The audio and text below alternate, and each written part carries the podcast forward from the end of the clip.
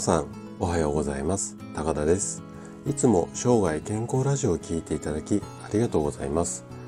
今日はねえっとパートナーは大切ですよ。こんな話をしていきたいなというふうに思っています。であなたは今お一人様ですかね。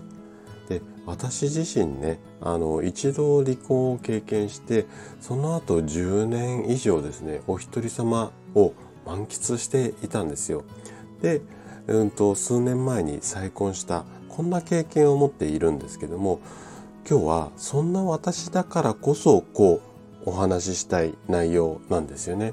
で今回のテーマとしては、えー、健康長寿に欠かせないそれはパートナーの存在ですよこんなこうテーマで一人の方が気楽でっていうあなたに向けてお話をしていきたいと思います。で前半は、えお一人様は実は不自由だったこんな話とあと後半は離婚するとさらに早死にのリスクがありますよこんな話をしていきたいと思います。で今回のお話はちょっとあの大切なことなので最初に言わせていただきたいんですけども今回のお話はお一人様っていうのを否定する内容ではありません。あのあくまで医学的な視点からパートナーがいることによってもたらされる効果について今日はお話をしていきたいと思っていますのでお一人様がダメですよって言ってるつもりはさらさらないのでここだけはちょっと誤解しないようにあの聞いていただければというふうに思っています。で今回もできるだけ専門用語を使わずに分かりやすく話をするつもりなんですけどももし疑問質問などありましたらお気軽にコメントいただければというふうに思います。じゃあ早速問題の方に入っていきましょう。でえっ、ー、とね2015年の国勢調査これのデータによるとえっ、ー、と50歳まで一度も結婚をしたことがない人の割合。これは男性で約23%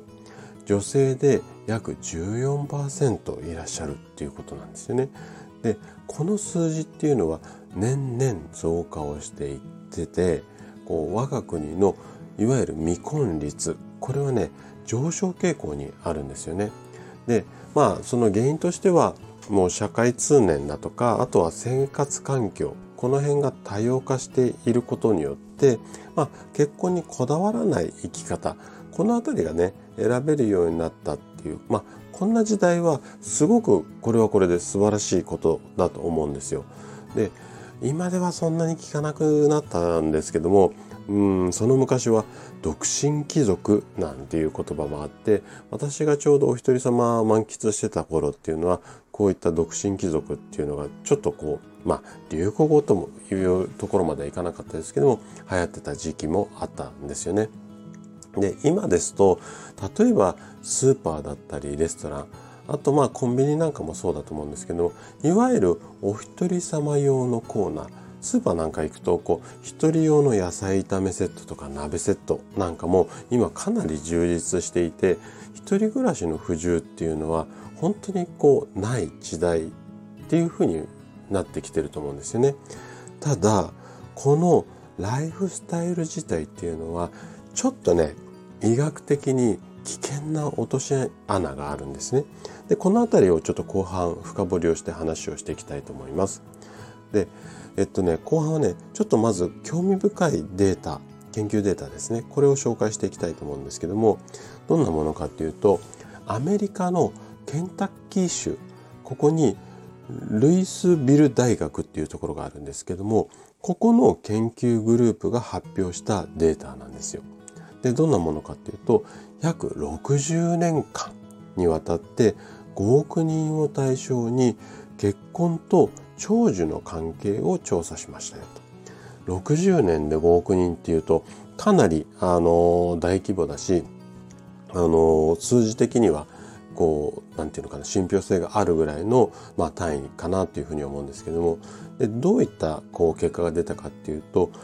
独身者は既婚者よりも寿命が10年ほど短い。ちょっとびっくりですよね。こんな研究データなんですよ。でもうちょっと細かく分析すると男性では約8年から17年ちょっと幅が広いんですけどもこれぐらい、えーと、独身者の方が寿命が短いよと。で女性だと7年から15年ぐらい短いこんな風な研究データなんですよね。じゃあなんでこんなに独身の方っていうのは寿命が短いのか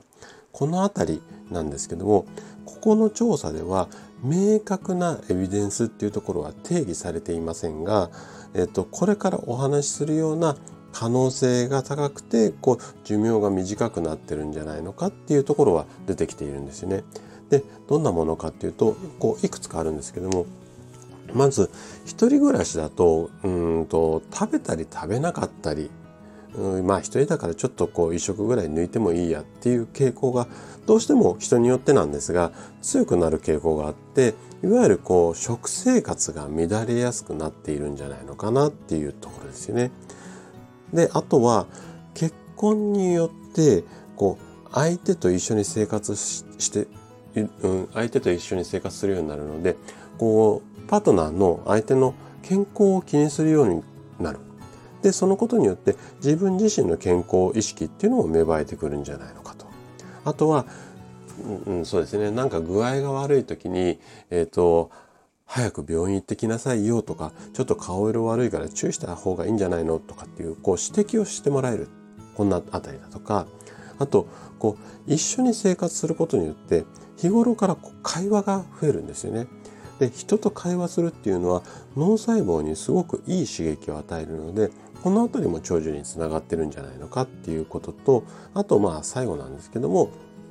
まあ一緒に暮らしているともういい面も悪い面もあるんですけどもいわゆる生活の中に喜怒哀楽が発生しやすいですね。ちょっとこう相手に対してムッとしたりとか、うん、逆に一緒に何かやってることで嬉しかったりとか。いわゆるその喜怒哀楽が発生しやすくってまあ常に怒ってたり常に泣いていたりっていうとちょっとあれなんですけどもまあいわゆるこう適度なストレス。ね。うん、喜怒哀楽が定期的にこう小さいうん、ていうのかな。負担にならない程度のものであれば適度なストレスになってこの適度なストレスっていうのも結構長寿には重要だったりするんですよね。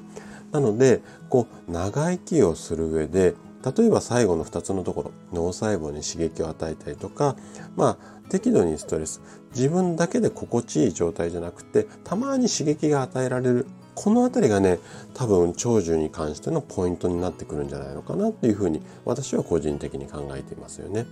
であのー、まあ今の時代なのでこう結婚っていう形にこだわる必要これはあのないとは思うんですけども是非ですねパートナーをこう見つけてみてはいかがでしょうか。まあ、余計なお世話って言ったら余計なお世話なんですけども、まあ、長寿っていう面をこう医学的に見ると、まあ、この辺りっていうのを意識されてみてもいいんじゃないのかなというふうに思います。ということで今回はパートナーについてお話をさせていただきました。最後まで聞いていただいたあなたがですねパートナーと共に生活することで確実に健康に近づくことができます。人生100年時代この長寿の時代をですね楽しく過ごすためには健康はとっても大切になります。ぜひあなたに合ったパートナーと共に生涯健康を目指していただけたら嬉しいです。それでは今日も素敵な一日をお過ごしください。最後まで聞いていただきありがとうございました。